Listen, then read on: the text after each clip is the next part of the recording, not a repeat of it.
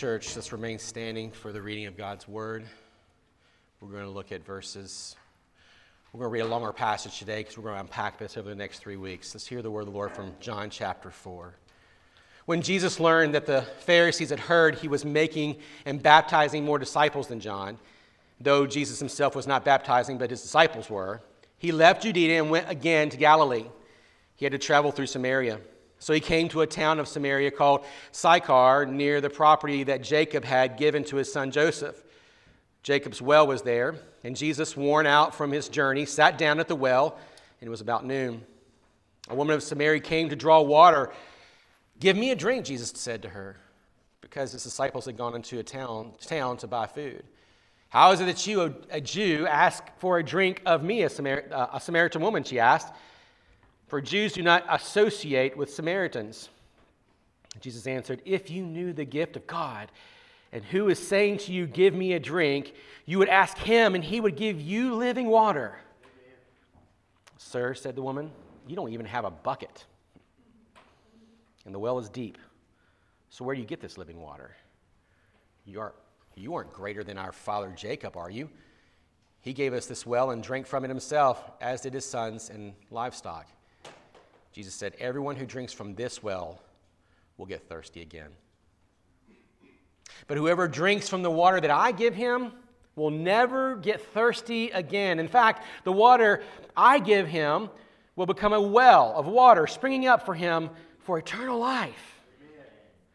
Sir, the woman said to him, Give me this water so that I may so that I won't go thirsty and have to come draw water. Come here to draw water. Go call your husband. He told her, and come back here. I don't have a husband, she answered. You have correctly said, I don't have a husband, Jesus said. For you've had five husbands, and the man you are with now is not your husband. What you have said is true. Sir, the woman said, I see that you are a prophet.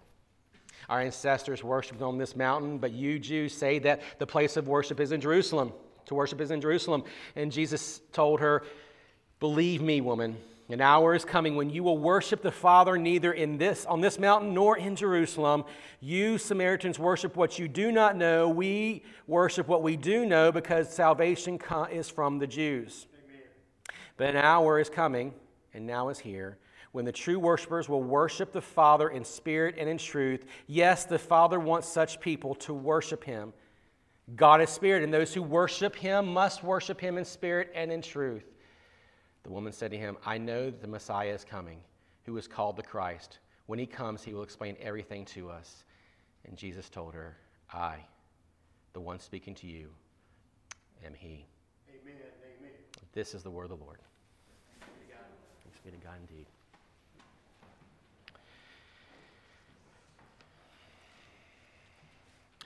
A familiar passage, no doubt, for most of us. One that has got so much wonderful, rich uh, goodness for us to behold and consider over the next couple weeks.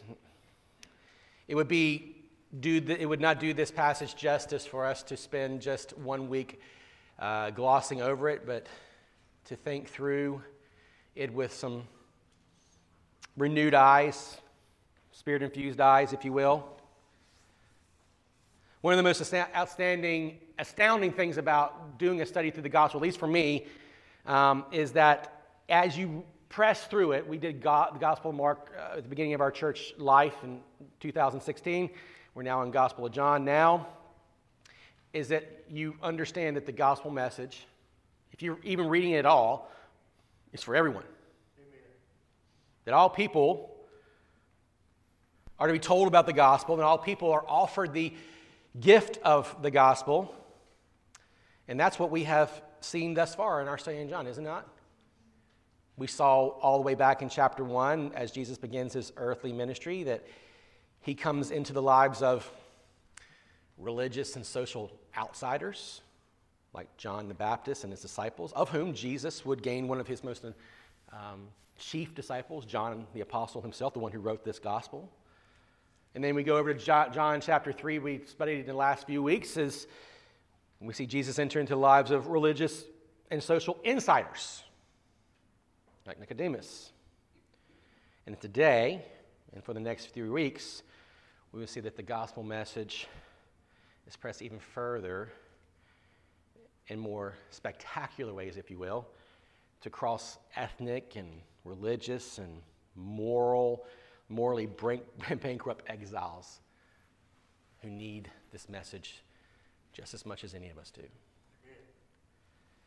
But this is a message that has no boundaries, does it?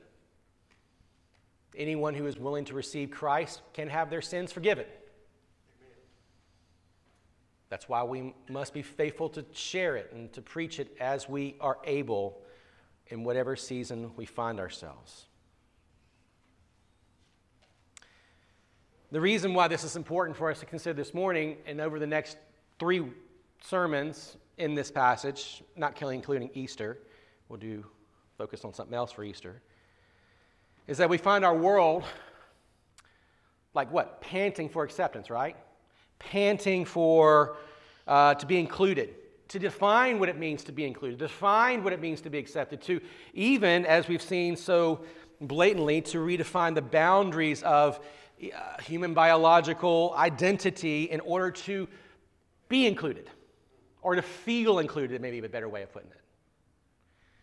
And yet, we as Christians need to recognize that those ends, no matter how far they stretch and no how far the boundaries are, are, are pressed to their edges, will never end up actually accomplishing the goal that they set out to do.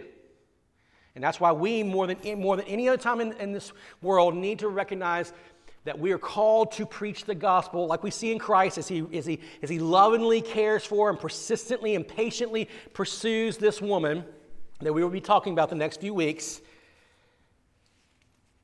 so that all people of all places and all times recognize that the only way that they find their true self is in Jesus.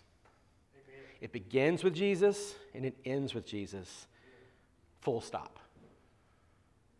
And so, our summary, if you will, for this morning, as this first part of this little series I'm calling uh, on the call and practice of evangelism, is to recognize that Jesus' encounter with this Samaritan woman reminds his people how much Jesus loves careless and irreligious sinners of all stripes and how we might best engage them through our gospel witness.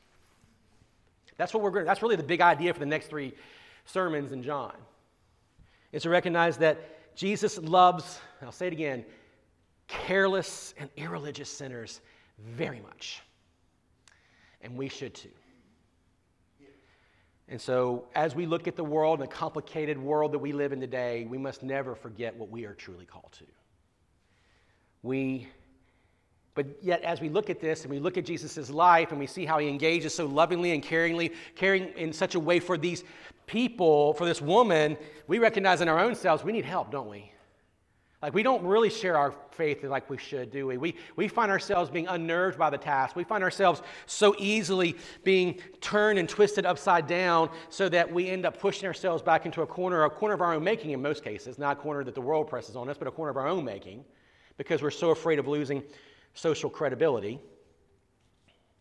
And so, again, so the, the goal of this text uh, is really to, to really flesh out, as I've been working over the last couple weeks on this particular story, to flesh out 10 truths.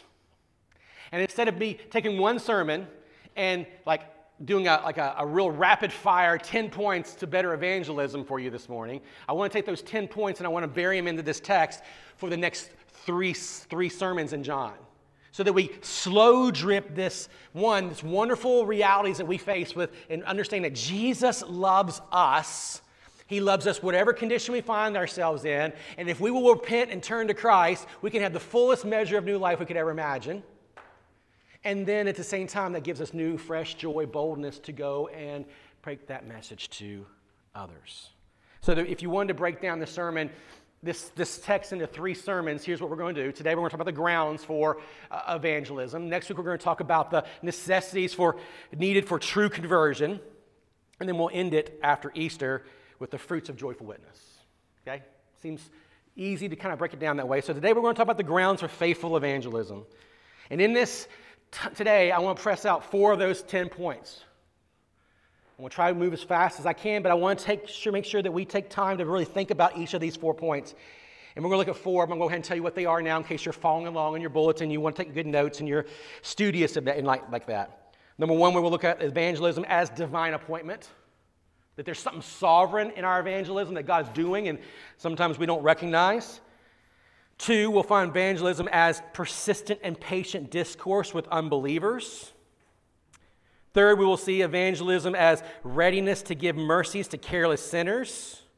And fourth, at the end, we will come back as evangelism as radiating the priceless excellencies of Christ. That's all we're going to cover in first 14 verses this morning.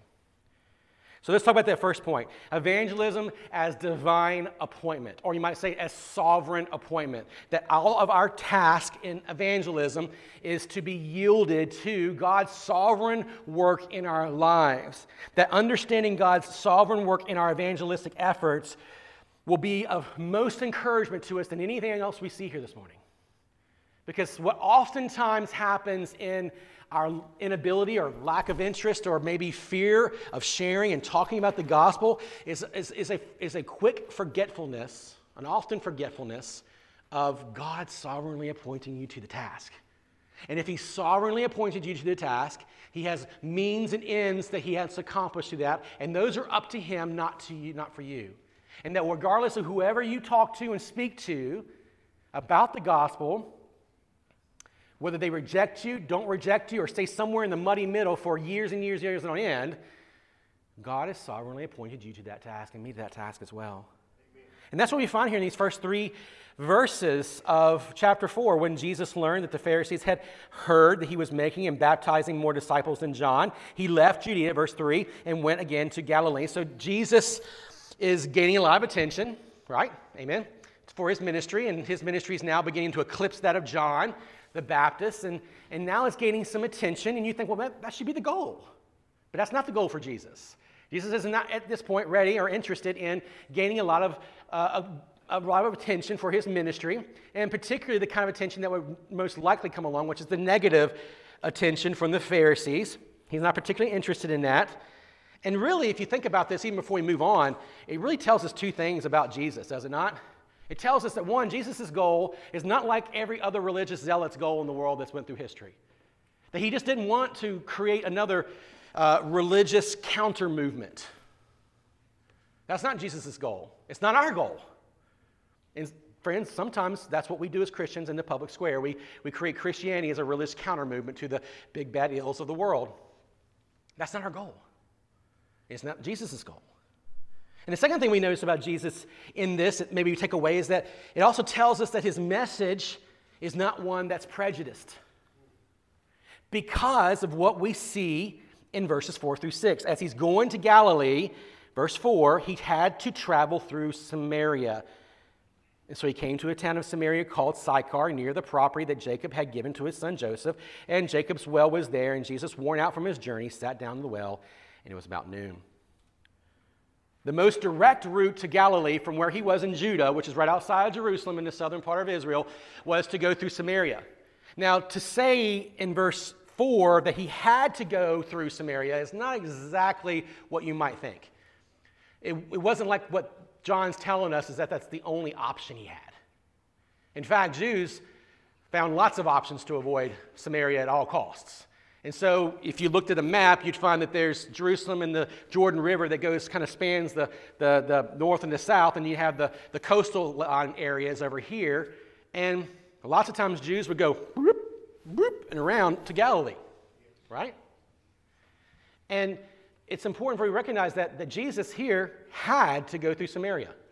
Not because it was only his only geographic option, but I think it's very much the, what we're trying to press out right now. It was a divine appointment. It suggests that he had a divine appointment there in Samaria that he needed and he was called to. He was, uh, this woman was appointed to be one of his, as we'll see later in John, that Jesus came to, to, to get his people. And this woman was certainly his, even if she didn't even know it yet. Amen. Jesus had to go to Samaria and he must engage this woman. He must bring the good news to her. And again, we'll find out why more in the next point. But nonetheless, at this point, we find that, that, that even tells us that even in this journey, this is an exhausting journey for Jesus. Now, not because necessarily, although it's a heat of day and he's tired and he's at the well and he needs water, apparently, as we'll see in a minute, but it's more than just physically exhausting. It's, it's, it's actually it's even socially exhausting because of what he'll have to deal with and the barriers he'll have to overcome to engage this woman. Because there's a lot there. It's a lot there. And, it's, and, and friends, if you think that we live in such a weird world, listen, the world's been weird since the garden. right? And I said last week, maybe the Christianity needs to embrace its weirdness if we're going to truly be a, a movement that attracts people and, and calls people to the gospel. Amen. Right? So at the end of the day, we kind of think about these first few verses. We, we come back with the fact that Jesus is willing, as we saw last week, to be a, a willing and firsthand witness, as we talked about in the end of chapter 3. And he is sent from the Father with this message that is to go to everyone, including like culturally boundary pressing individuals like the Samaritan woman we'll see here in just a little bit. And it's really important we understand that that Jesus is t- willing to take the gospel wherever it is needed. And there's not a boundary that he cannot or not willing to overcome, even socially and morally and culturally bankrupt people.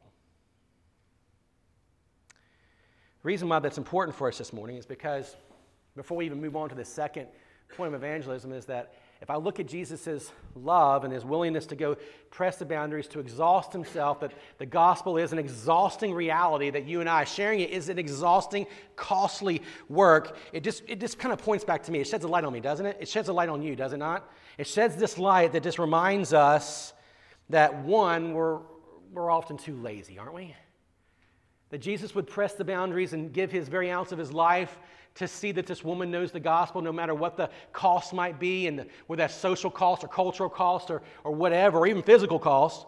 But I, and maybe you're the same way, find myself often too lazy to not even walk across the street, perhaps, as an, an analogy, to talk to neighbors or even pray for their salvation around the table at night with our children.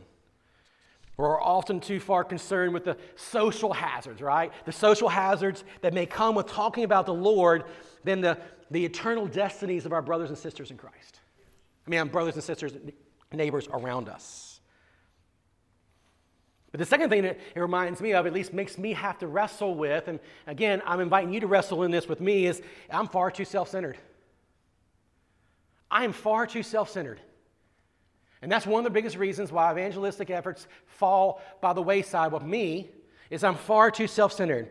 My time and your time probably as well is far too focused on, on our needs, my needs, and I just don't have enough time or no time for outreach efforts. Really, do I? Listen, friends, we, we need to have, as we're thinking about this evangelistic task, we just need to have some self awareness, don't we? Just, just some self like honest, calm self talk. Talk to ourselves honestly through the lenses of the gospel. So, the first step then of, of evangelistic fervorness, evangelistic heart in our lives is, is really to sum it up this way to be weary with the gospel. Are you weary with the gospel? I, I don't know that I am as weary with the gospel as I should be. And that remembering how much Jesus sacrificed to care for my soul to care for your soul and the lengths that he went to save us. See, Jesus, and we sometimes excuse our evangelistic efforts by, okay, well, um, Jesus, you know, he died generally for all, which is true, but that's actually not where John puts most of his emphasis, does he? He puts it just like we see here with the Samaritan woman, that the gospel is calling out particular people that were known to the Father in heaven that he had given to his son Jesus. And if that, if we know this and we understand the sovereign work of God and, and, and how He sovereignly appoints us, brothers and sisters, it, it helps us remember that one, you and I are not Christian by accident. That God sovereignly worked in your life to bring you to faith in Christ. And if that's true, then in the same way that Jesus brings this gospel to this particular woman, so you can re- be remembered that, hey, he's going to use you to bring the gospel to particular people that he has set his saving affections on. John 15, 16 later on will remind us exactly what the scope of this is. Jesus looks at his disciples and he says, You didn't choose me I chose you. Amen? Amen. How can that revolutionize our evangelistic hearts leaving this place this morning? I certainly hope that it does. Because if we start to see our evangelism as sovereign appointment, then what we're going to read about here in the next few verses, as Jesus encounters this Samaritan woman, will make all the difference. And that leads us to our second point evangelism as patient and persistent discourse with unbelievers. Let's just read along with me. Verse 7. A woman of Samaria came to draw water. Give me a drink, Jesus said to her, because his disciples had gone into town to buy food. How is it that you, a Jew, ask for a drink from me, a Samaritan woman? She asked, for Jews do not associate with Samaritans. And Jesus answered, If you knew the gift of God and who was saying to you, Give me a drink, you would ask of him, and he would give you living water. What we find here as he's kind of at this well, he's exhausted. He never takes his eye off the ball, does he? He never takes his eye off the, the mission.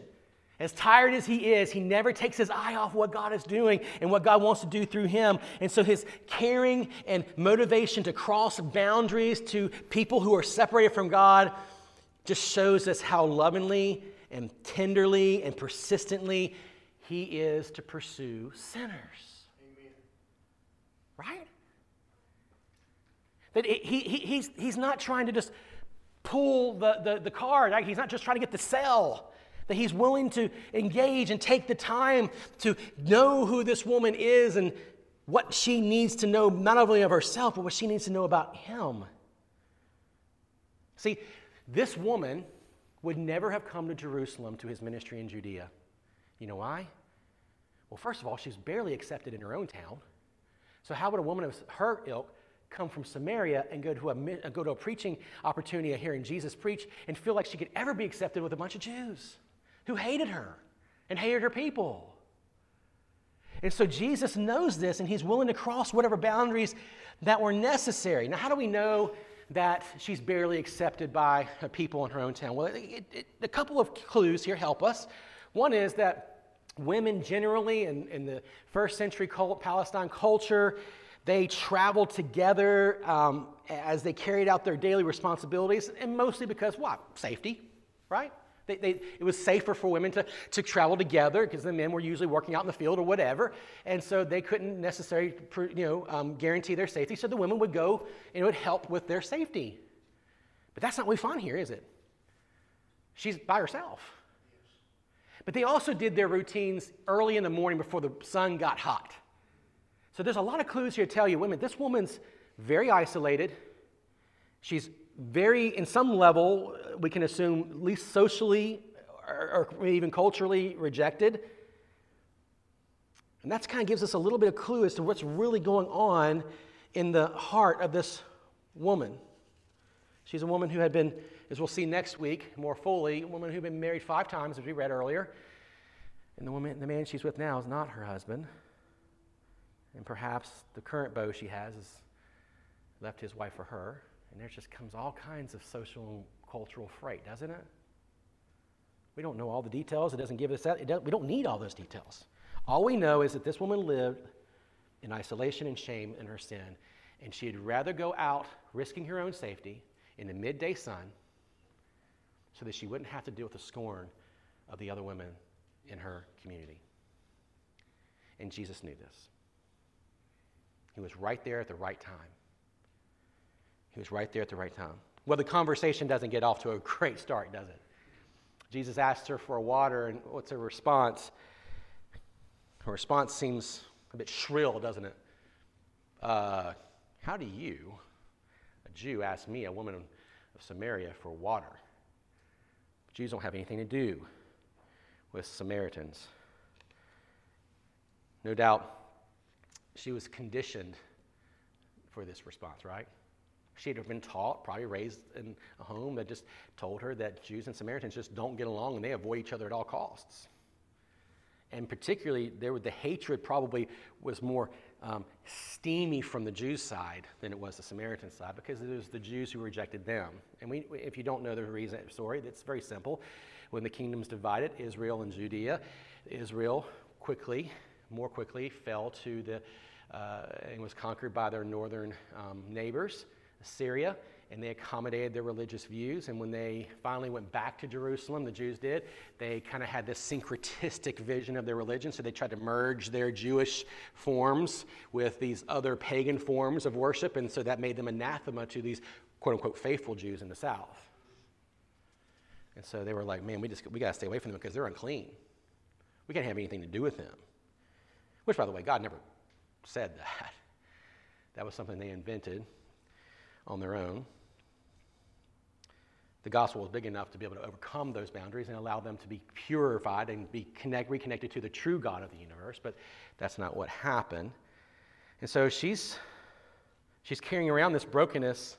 She's carrying around this cultural baggage, but she's also probably carrying around that, that, that social baggage because she's out there and she's now in this weird, awkward in those days, even somewhat scandalous situation with a man at a well by herself, and she's having a conversation with him, which is, comes with a whole lot of other stuff here. And so she, no doubt, is just putting up the defensive guard, right? It's not getting off to a great start. But this wouldn't deter Jesus, would it? Jesus' response is very simple. If you knew the gift of God who is saying to you, Give me a drink, you would ask him, and he would give you living water. He, he understood the divine appointment that he was called to. And friends, we got to understand the divine appointment that we're called to. And he intended, and we need to be tenacious in the same way. Of course, we're not Jesus, and Jesus is Savior, and I get it. We don't wield, like the Spirit goes where the Spirit goes, as we saw in John chapter 3. But nonetheless, we need to have the same kind of tenacity, just like Jesus in some sense to expose and be willing to, to, to be patiently allow the pain to come to the surface and let it bubble over because people will show it in time. The more you're around them, Jesus didn't just, just try to rebuff her right away. He took time. He didn't feel like he had to fix all of her problems right then. In fact, it'd be much later in the conversation when he began to expose some of the faulty wiring and theological wiring of her, of her soul. Jesus patiently allowed this conversation with this messy woman to unfold and show her much more, so that he could show her much more marvelous things than she had intended to find that day at the well. So important. And friends, it just reminds us that if, if Jesus is willing to be this patient, if he's willing to let, let this kind of thing unfold and be patient to let it kind of take its unfold the way it's supposed to, it reminds us that we too need to be persistent when we are faced with uh, are confronted with cultural barriers. The gospel is for the nations. Go therefore, make disciples of all nations. And friends, we have the nations right here in Middle Tennessee. It's like I, can't remember exactly what the, how many different. Um, and, and Monda, she's not here this morning, but she could tell me this. But it's like uh, 170 different languages are spoken in Nashville, Tennessee alone. Unbelievable. You don't have to hop on a plane, although you can. I hope you will. But you can just go and invade your neighbors and, and, and, and whatever else. But we need to be persistent and patient in that, right? See, because again, as we noted earlier, like Samaritans were considered like half breeds. They intermarried with all these pagan people from Assyria, and they, and they accommodated their, their religious practices and made this one big syncretistic kind of all things to all people kind of religion, which is very much what we have in America today. America is not a Christian nation. It's a syncretistic religious nation that basically says, you, you do you, I do me, and I'm going to accommodate parts of yours, and I'm going to make a nice little mushy middle kind of God. That's what American religion is. It's moralistic, therapeutic deism. That's all it is. But we need to be patient with those barriers because these barriers didn't get invented in American 20th century or 21st century. They, got, they, they, they, they showed their cards as far back as Babel when God mixed up their languages and then they had to spread out the earth because they couldn't communicate with one another, there was this barrier that began to, to, to, to take shape there so that God would show them, and Frank show us, that there's no boundary God, He won't cross in order to save us and bring the gospel to us. Amen. Friends, we should have the same kind of fervor, should we not? This, this plague has been, has been, has been uh, hurting us and, and, and preventing us and, and dividing us since the garden and, from, and, and, since the, and since Babel. So it takes time to discern what is going on in the hearts and minds of, of people. And we need to be patient, like Jesus is with this woman. If we go in with guns blazing and go on the offensive attack, right? And there's a time to talk truth. But sometimes I think we just get into this and we kind of cowboy up and we pull up guns a slinging and we just want to blow up the, any real possibility of bringing the gospel to really change that person's heart. You've probably heard it before. I've heard it from many people, but one older gentleman in the first church I ever served at as, a, as an ordained minister, he said, Brother, they don't care what you know until they know that you care. And Jesus knows this. He cares for this woman. And he cares for her in spite of the cultural barriers between him and her. But he also cares for this woman, and he's persistently patient when he's confronted with the social barriers. Because think about what's going on here. It's probably not very scandalous for me to stand out in a parking lot, or you, one of our other men, to stand out in a parking lot and just talk to our, our, our women, talk to, uh, talk to our woman. Or to go out in a public square and you, know, you see someone out in a grocery store and you sit there and have a chat with them. But in Jesus' day, this was absolutely scandalous. Absolutely scandalous, even taboo. Because not only would Jews literally pray and thank God that they weren't Samaritans, they Jews, Jewish men would do the same thing about women. Thank God I'm not a woman. They had this view that women were ontologically lesser than men. And friends, listen, we did a class on this last year about this time, and I just want to come back and to say it again. Any interpretation of Scripture that espouses that women are ontologically inferior or, you know, to men is out of step with Scripture. And it will ultimately distort the things that we find good. Things like the role, natural roles of husband and wife, the natural roles of pastor and congregation, the things that we hold highly here at Grace. But if we, in order to protect those things, make women lower than men, we're not really protecting those things. We're actually doing damage to Scripture. Yes. And we don't have to do that to teach and to live out the truths of Scripture. Just remember that.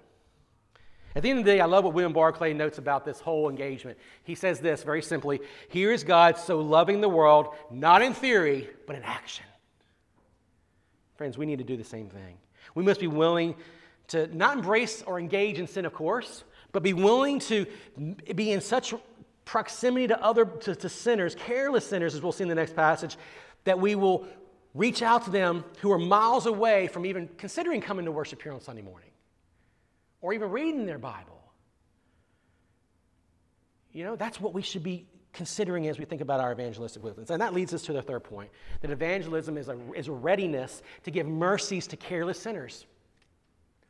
God is ready to give mercy to careless sinners. And I bet you have had a recent moment where you felt so distraught about your sin and you were wondering, how can this be? And I have seen and experienced such mercies from God. And the answer to you is very simple He's still ready to dispense amazing mercies to careless sinners. Verse 10, we've already read it. You knew, if you knew the gift of God who was saying to you, Give me this drink, you would ask him and he would give you living water. And her response, still not quite getting it, right? Sir, you don't even have a bucket.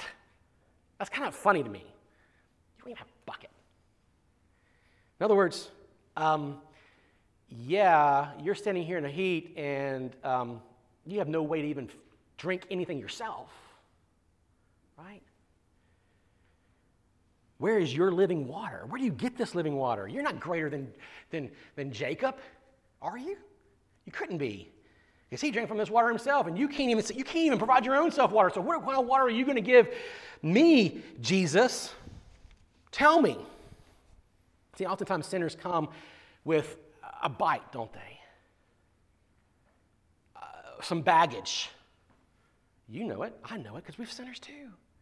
We come with baggage, and it, and it weaves this complex web inside of us that, that, that ends up twisting and distorting things and not being able to see the real true light of, of reality until Jesus brings that light, the Spirit brings that light into our lives. And what it does, it just leaves us justifying our own sin patterns, right? I do it, you do it, you've been guilty of it probably, maybe even recently. The same is true of this woman. She has some bite to her response. You don't even have a bucket. I mean, like that's like that's that's bold. To stand right there in the face of what she doesn't know right now is her savior, and he's like, You don't even a bucket. It's okay. Jesus again doesn't just quickly rebuff her, does he? He just doesn't just come in at her and, and, and come back at her for any reason. He's like, okay, this is, this is going to be a process. Let's, let's keep on. Let's keep pressing.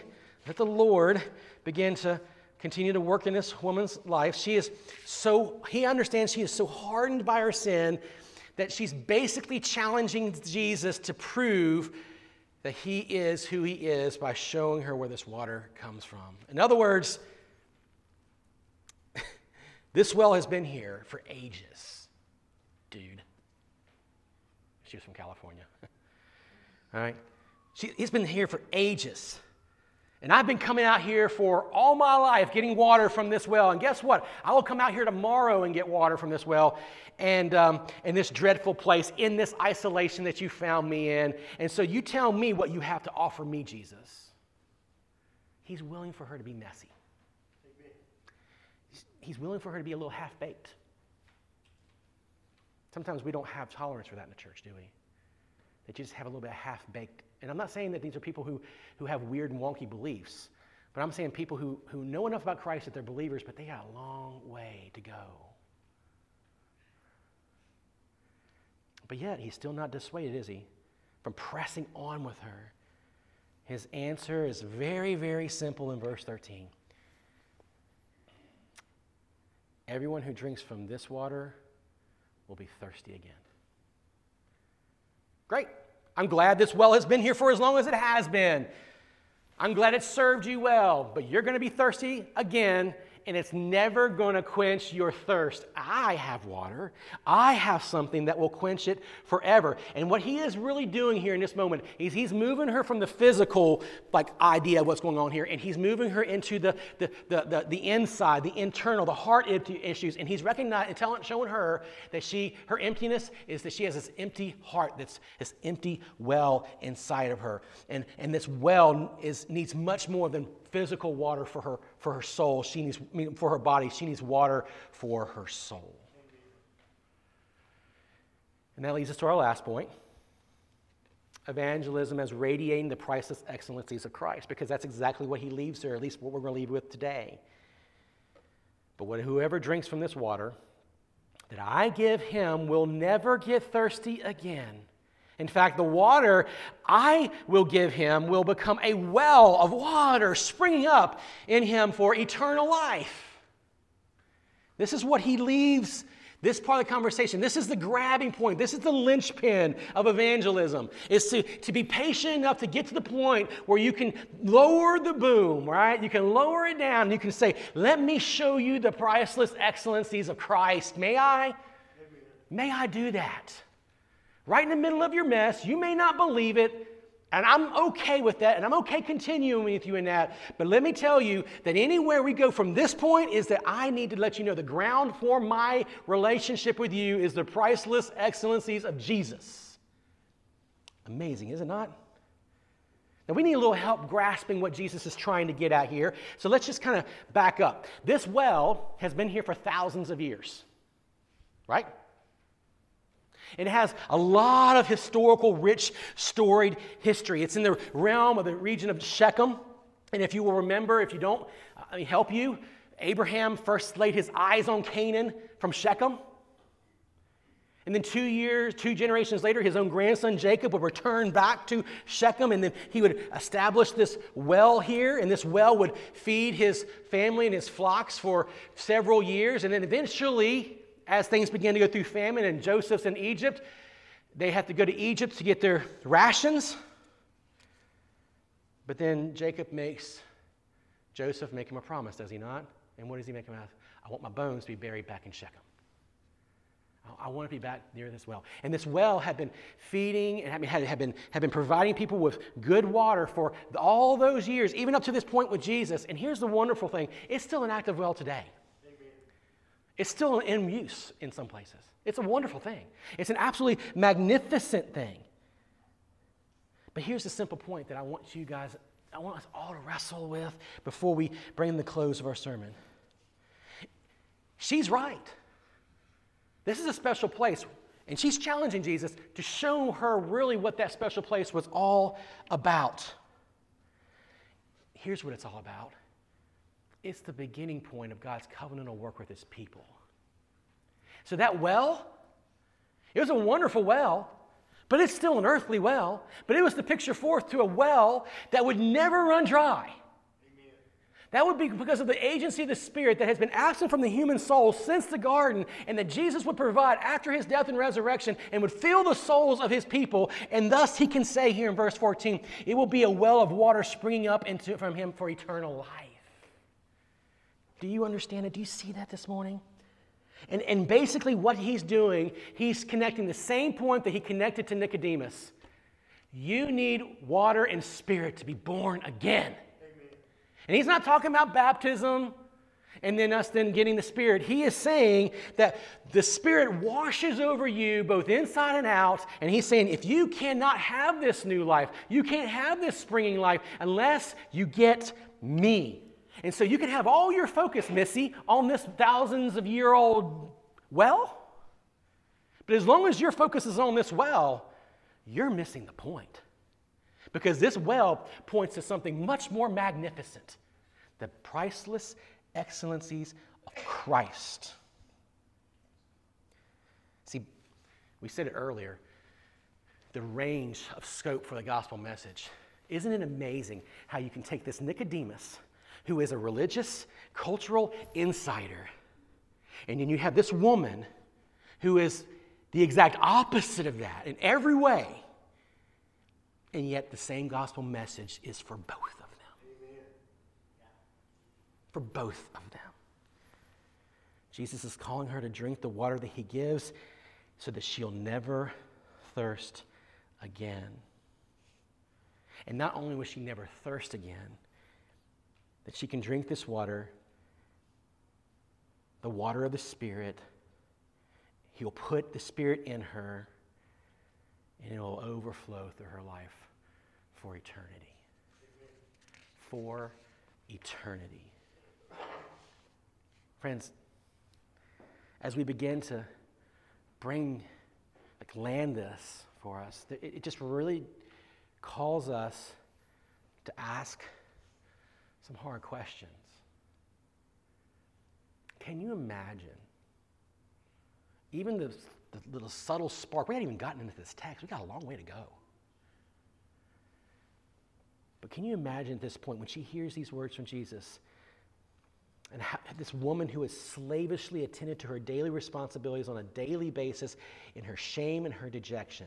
Can you imagine what nourishment it began to give her? Can you imagine how this well was already beginning to refresh her soul? Jesus had a long way to go still. And he's going to have to put his finger on some very sore spots in her life. We'll see next week. But, friends, before he does that, he shows her everything she needs. And my friends, for us this morning, the question is for us as well. Are we, have we experienced this never ending refreshment of the Spirit in our life? That life changing reality of Jesus' death and resurrection that results in the, in the pouring out of the Spirit in our lives? And if not, why not? See, I suggest it's probably because there's maybe some ongoing habitual sin that we wear around like a comfortable like t-shirt. That's where she is. She's wearing this identity, this old man, this old woman identity around her, and it shapes everything about her to the point that she is not able to see who Jesus is until a little bit later. And, friends, many of us in here this morning probably do this ourselves in some way. We, are trying or are still wearing the same old tired identity of the old man, and sadly, we're prone to wear them privately. We don't really want anyone to get into that space. So at home, I have a really tired drawer of t shirts. I mean, tired. My wife reminds me all the time of, I don't even understand why you even try to wear those things. I, they're offensive to wear in the house. That's how tired they are. Okay, so I did. I went. I ran out to Walmart like a good good boy and, and got me a bunch of T-shirts for four bucks a piece, and we'll see how long those last us. But you know, I had to go out there because I had needed something clean, something new to wear over me. Now, I love those T-shirts, and I'm not getting rid of them. I can tell you that right now. I'm not getting rid of them because I love them. They're comfortable, and I don't care if Amanda likes it or not. And y'all can tell her that. You can quote me on that one, okay? She knows this. Um, but the reason I like them is because they're functional. And sometimes we like our sin because it's functional. We, we, we don't like it, we feel the despair of it, we feel the brokenness of it, but, but, but we've just kind of learned to live in this functional space with our sin, with our old wardrobe, that we forget that we have been given a heavenly wardrobe. A wardrobe that only Christ can give us. The wardrobe of the King himself, Jesus, that has been, re, that is, like, he gives us his righteousness and we, he takes on our unrighteousness. Friends, if that wardrobe is available to us, why would we continue to settle on the old, tattered wardrobe? Why? And friends, I'm asking you why because I'm asking myself why. Because I'm here. I can see it all over myself.